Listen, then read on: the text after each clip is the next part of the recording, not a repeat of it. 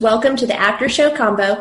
We're going to discuss Victor Gunnarsson, which is one of the murder victims of our very first outline on Elsie Underwood, and his tie to the assassination of the Swedish Prime Minister Olof Palme.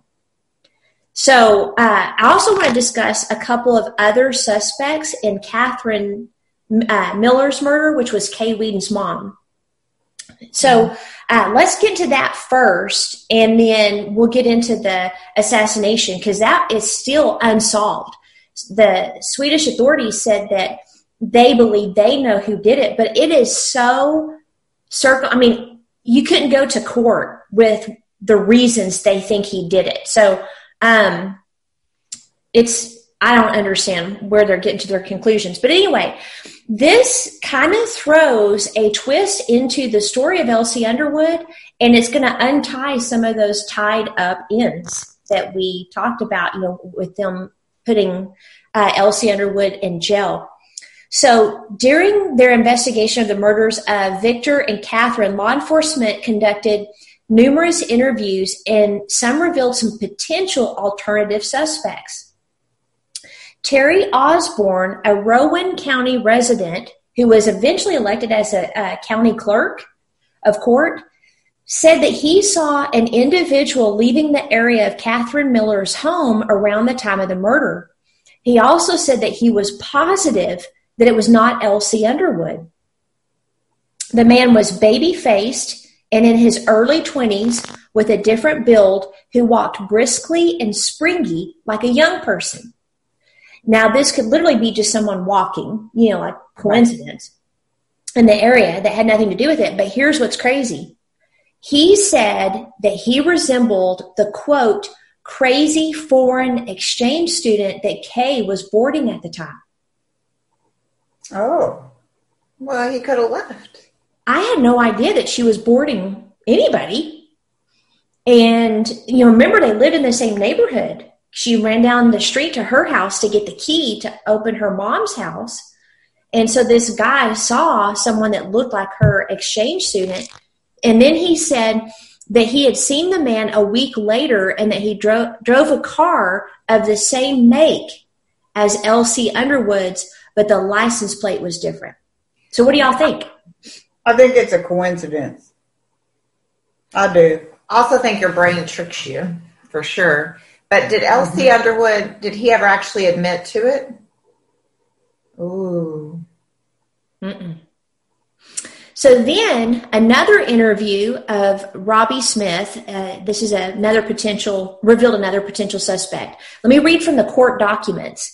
So in addition, in June nineteen ninety-five, an S B I agent interviewed Robbie Smith, a Rowan County resident. Smith told authorities an acquaintance of his, Brandon Shelton, had on at least four occasions confessed to killing Mister Gunnarsson. Shelton reportedly told Smith that he and his friend, uh, Michael Blackwelder, killed Mister Gunnarsson because Shelton caught him and his wife at the Shelton home following a sexual encounter, and Heather had admitted her affair with Mister Gunnarsson. Shelton reportedly gave Smith details about the offense that were not publicly known. On April eleventh, nineteen ninety-five, an S B I agent interviewed Heather, and Heather told authorities that her husband, Shelton, had caught her and Mister Gunnarsson after they had had sex and threatened to kill them. Shelton had confessed to her that he and Blackwelder killed Mister Gunnarsson, which confession Heather believed. That Shelton kept newspaper articles about his murder, and that after the murder, Shelton told her that she would never have sex with him again. On July twenty-fifth, nineteen ninety-five, an S B I agent interviewed Brandon Shelton, and according to the notes, he told the agent, one, that he was jealous over his wife, two, he had caught his wife with uh, Mister Gunnarsson, three, Heather admitted to the affair, four, he had threatened to kill him, five, he planned to get Gunnarsson at the first opportunity. Six, he befriended him in order to give him a false sense of security. Seven, his friend Michael Blackwelder had a key to Mister Gunnarsson's apartment. Uh, eight, he last saw Mister Gunnarsson on the date of his murder. Nine, he had borrowed a twenty-two caliber pistol and a thirty-eight caliber pistol Those are the uh, calibers used to kill both Mister Gunnarsson and Miller, respectively, from a neighbor. ten, he kept n- newspaper clippings of his case. eleven, he and Blackwater had planned to go to Mister Gunnarsson's home on the night of his murder to get him. twelve, he had confessed to Smith and others that he killed Mister Gunnarsson and had given Smith details about the crime. And thirteen, he was very familiar with the Blue Ridge Parkway where Mister Gunnarsson's body was found. Notes from the interview further reflect that when asked whether he had killed the decedent, Shelton merely declined to answer the question, and that when he was asked if he had a briefcase containing the confession and the gun, Shelton said that he wanted to talk to an attorney. Also, later on, March thirteenth, nineteen ninety-seven, an interview was conducted with Shannon Tedders, a homeowner who lived adjacent to the Watauga Wata- County lot on which Mister Gunnarsson's body was found. Tedders told authorities that in the hours after Mister Gunnarsson was believed to have been murdered and dumped, she got a good look at a man who was coming from the area where the body was later found. Tedders said that she had never seen anyone come from that area before that date. She described the man, and police used the description to compel the petitioner to appear in a lineup. However, Tedders' description did not match petitioner, and she did not pick him out of the lineup. In other words, she did not pick Elsie Underwood out. Tedders told her interviewer that one of the investigators expressed disappointment that she had not identified Gunnarsson. Tedders reported that when she saw the petitioner's picture in the newspaper, she was sure that was not the man she had seen the morning in question. Well, isn't that crazy?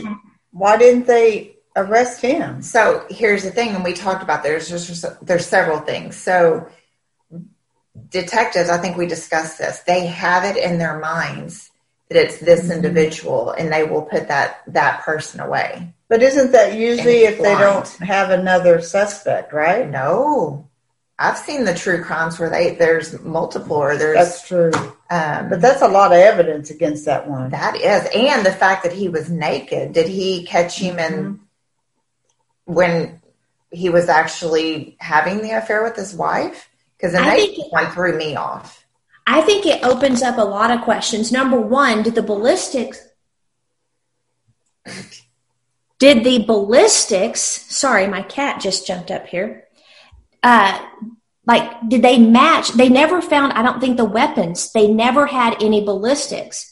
The other thing thing is, okay, why Catherine Miller? So it's like if you go back to the fact, so if it was just Victor, why was he murdered? Why was her mom murdered? And why was her son shot at? So is it one of those crazy coincidences where he killed her mom and tried to shoot her son, and then Victor just happens to get killed by someone else? You know what yeah, I mean? Two killer, two different cases. Right. Yeah, possible. That's possible because that's a lot of proof for that.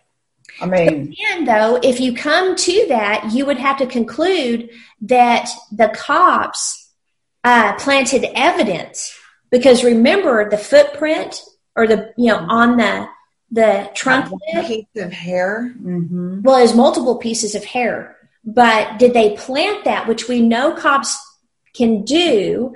So um, now, the, yeah. the defense put forth other evidence and theories while conceding that Elsie and Kay's relationship was stormy, but the state's evidence was pretty strong. So, for example, on December sixth, nineteen ninety-three, Elsie visited a restaurant where Catherine and Kay were dining.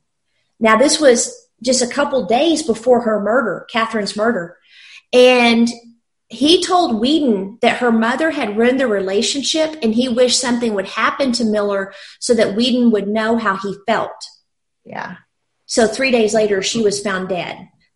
So to me, it's either one of those crazy one in a million flukes mm-hmm. of him happening happening to be murdered at the same time her mom is, which I could see that. I could yeah. too. I mean, I've had situ- two cases, and I've had situations where, uh, like, I'd go to work on someone's computer, and I know this is weird because it's not a murder, but where I would go work on, like, let's say their virus protection or maybe their mouse was out, and while I'm there, the hard drive dies, you know, and they're like, you just broke my computer. You know, it's like, no, I didn't break your computer, you know, but it was a coincidence. So that would just be crazy if that's the case.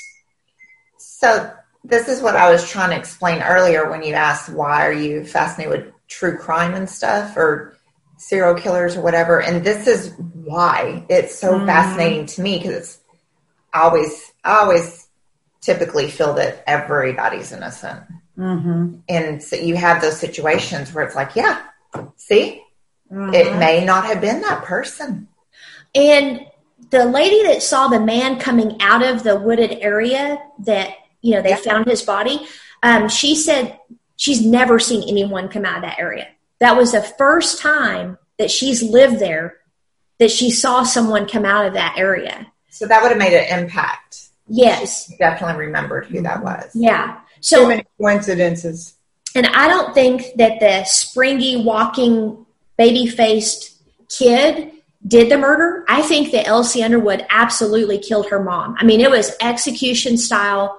We do know she would have had to have known her killer, and it could have been the student that she was boarding that she would have opened the door to. But I, I think it was probably Elsie. But then she shot through the, the bedroom, too, to the son. Well, Those and they never people. proved any of that. The only no. one that could get him on was Victor. Right. But That's I but then that but then that opens the question of, would she have opened up to Elsie? Because he had already said, you know, your mom caused our breakup. You know what I mean? Like, would she have opened up to him knowing he hated her? I don't know. Again, another coincidence would be the board student going over there, hanging out with the mom and leaving right at the same time, because he was a cop. He mm-hmm. probably did the surveillance thing and whatnot. Who knows? You know, one thing about Victor's I still think is very odd is the two gunshots. I always thought that there would, there would be two people. Mm-hmm. That's just well, odd. Because it, well, one in the head, one in the neck. Um, but it was the same gun.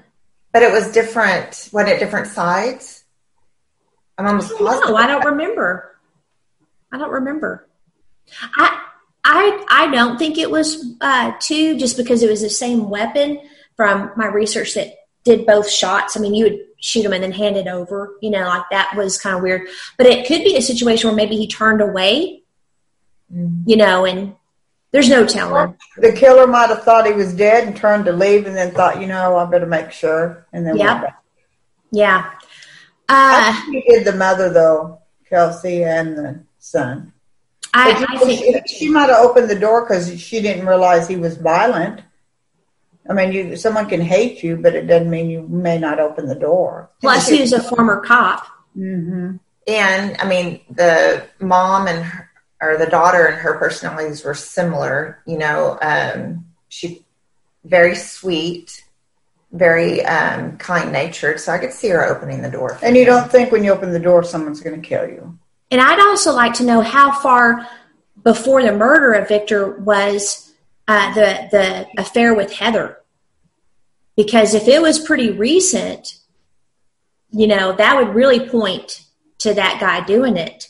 Mm. And uh, so I don't know. We we pretty much have an idea he probably was the killer. How long did Victor leave? How long were they broke up before he was killed? They weren't broke up. Yeah, oh, Victor. Uh, he was leaving for the evening.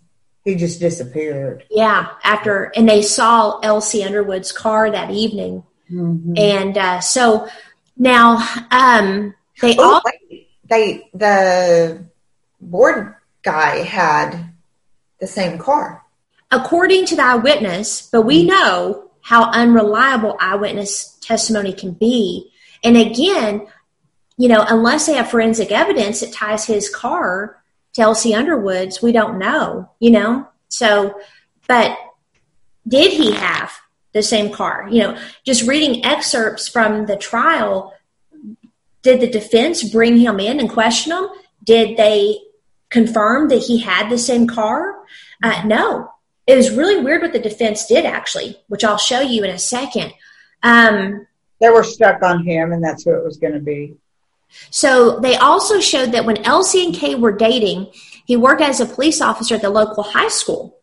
and one of the typewriters at the school had been used to type one of the threatening letters, along with the fact that he owned two weapons that were used in all three shootings, as well as thir- thoroughly cleaning his car, including his trunk, car- trunk carpet being shampooed. A circumstantial case was there. Tie in the scratches, the footprint found in the trunk, and the hairs, the case seemed strong against L C, but the murder weapons were never found. And the defense was suspicious of the hairs found some twenty months later on the sixth attempt. The sixth? The sixth attempt of going through the vehicle. That's suspicious within itself. Plus, he also had an eyewitness who saw someone leave the area where Victor's body was disposed of. But here's where it gets interesting. The defense promised to bring into evidence a confession and evidence that someone had seen someone outside of Miss Miller's house at the time of the murder. But when the time came for the defense to put forward their case, they didn't. And then they didn't let the jury know why they didn't and why they didn't present any testimony supporting the initial opening statements. The state pointed that out. Quote, "Where are those people who will sit here in this chair in front of this microphone and tell you those things that petitioner's attorney said he would tell you? In fact, ladies and gentlemen, you heard nothing about any of these things. In fact, the state's case remains uncontradicted. In truth, Victor Gunnarsson and Catherine Miller died at the hands of petitioner, overcome by raging jealousy and obsessive jealousy that led him to murder." So that's weird that the defense didn't bring up any defense, and I would have questioned that too and thought absolutely um, he, uh, you know, was guilty. And they never he never they never said why they didn't have those witnesses. No, they never said anything. Was it state-appointed defense or was it his personal defense? I have no idea. Um, but like if if if um. they did not present a defense, then that would imply to me he's guilty. There's no evidence to contradict. I mean, they should, but hearsay, things like that, I'm not sure.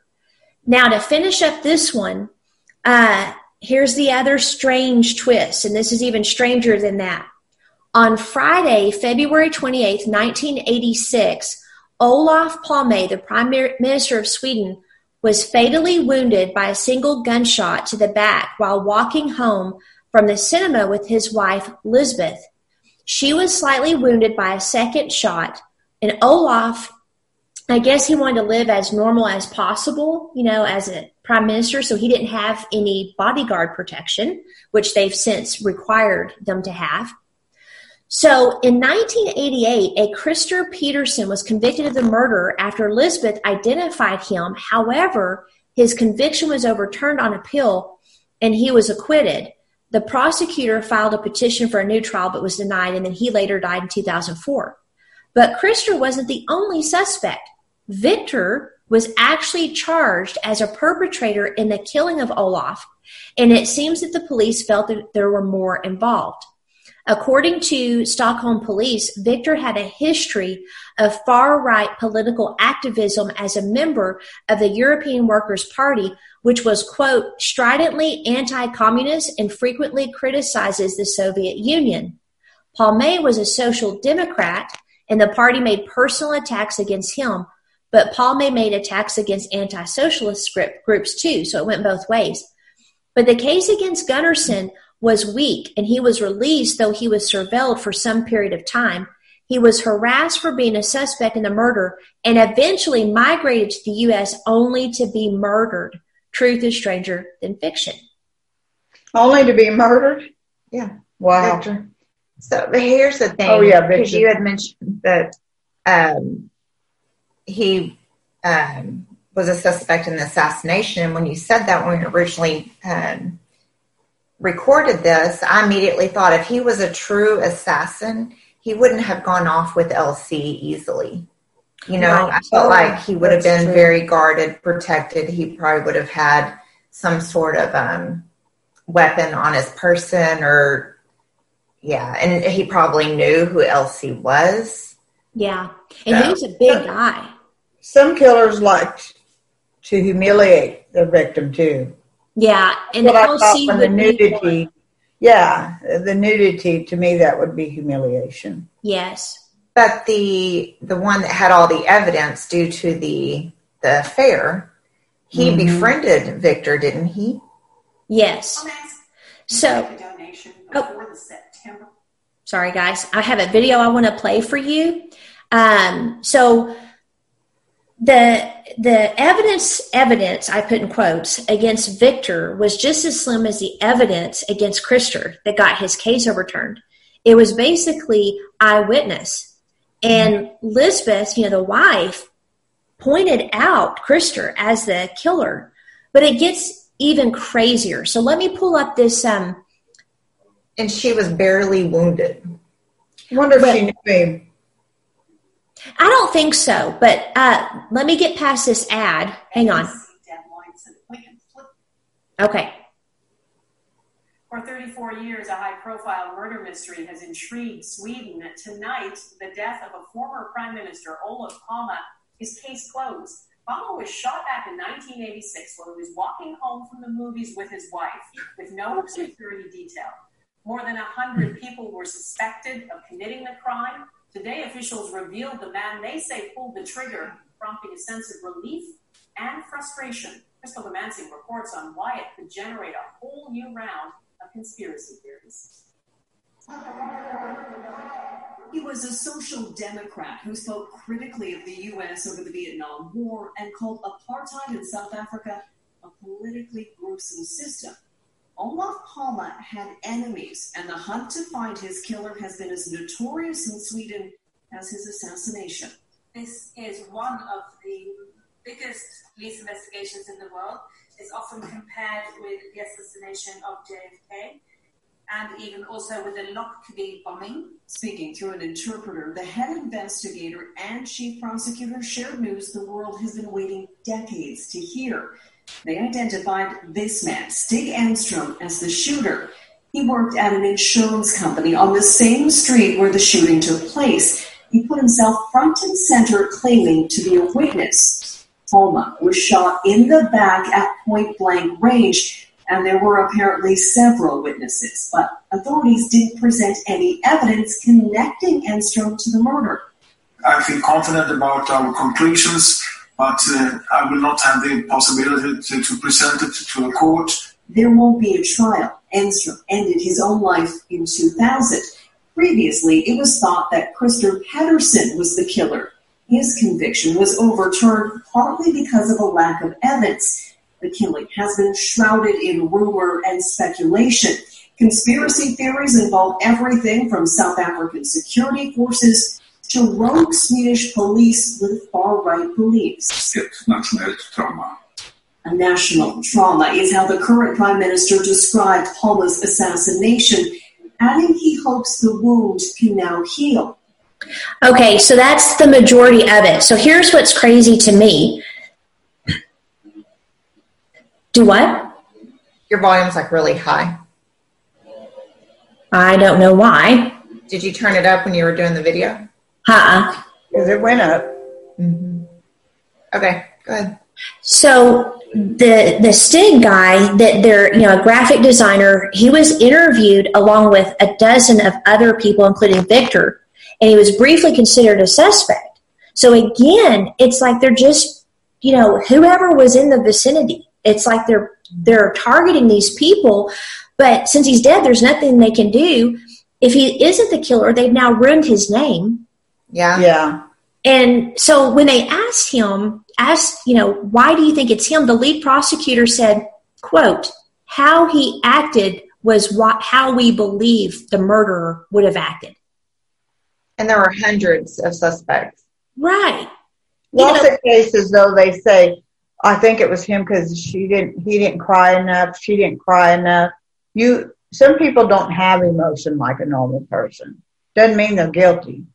Right. Yeah. I mean, that, that whole, you're going to base your entire supposition and you're going to ruin this man's reputation because he didn't act the way you thought he should act. You know, like to me, the basis of that, I could see it could be like maybe an indicator you're on the right track, mm-hmm. but you can't base your entire case and say without any evidence whatsoever that this man did it because he acted a certain way, because uh, your normal is not the other person's normal. That that's just really weird to me.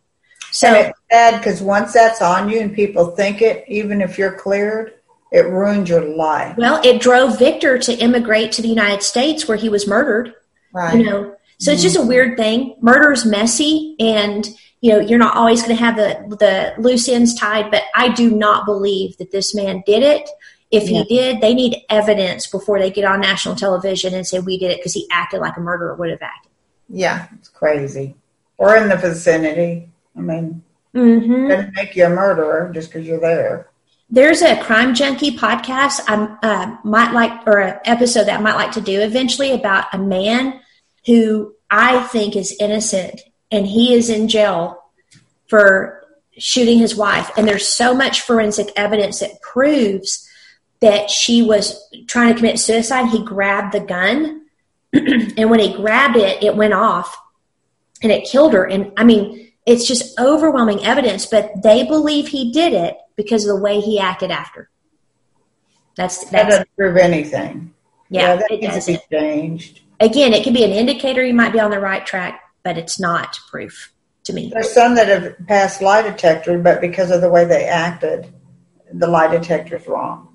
I yes. mean, even if it says he wasn't, it's crazy. You it is crazy. Make it whoever you want to. All right. So y'all have anything to add to this after show combo? No, just that. But it was interesting about what you said about it. That's why he came over here. Yeah. So, Ashley, who do you think uh, killed Victor? I think the husband did. I do, too. That's a lot of proof. A lot of coincidences.